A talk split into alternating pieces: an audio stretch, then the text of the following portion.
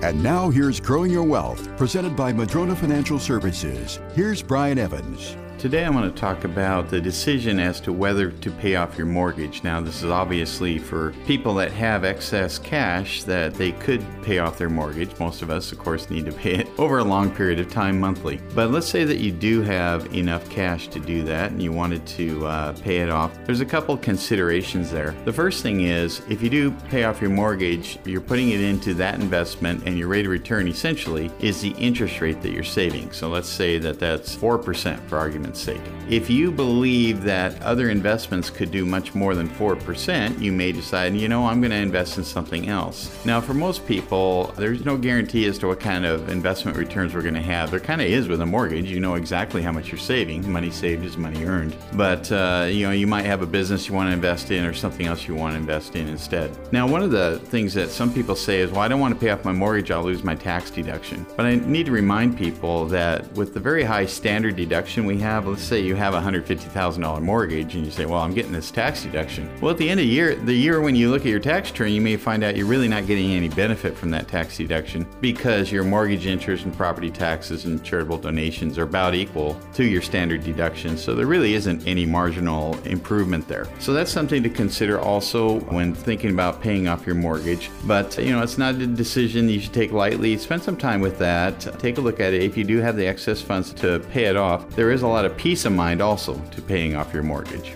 Even the mightiest of trees can be blown over if they don't have strong enough roots. The same is true with your investment plan. Can your plan withstand a financial storm? Go to MadronaFinancial.com and click on the Get Started button to request your rooted wealth analysis. You can also click on the chat button and ask us anything. We have a searchable library with answers to your questions. Visit MadronaFinancial.com.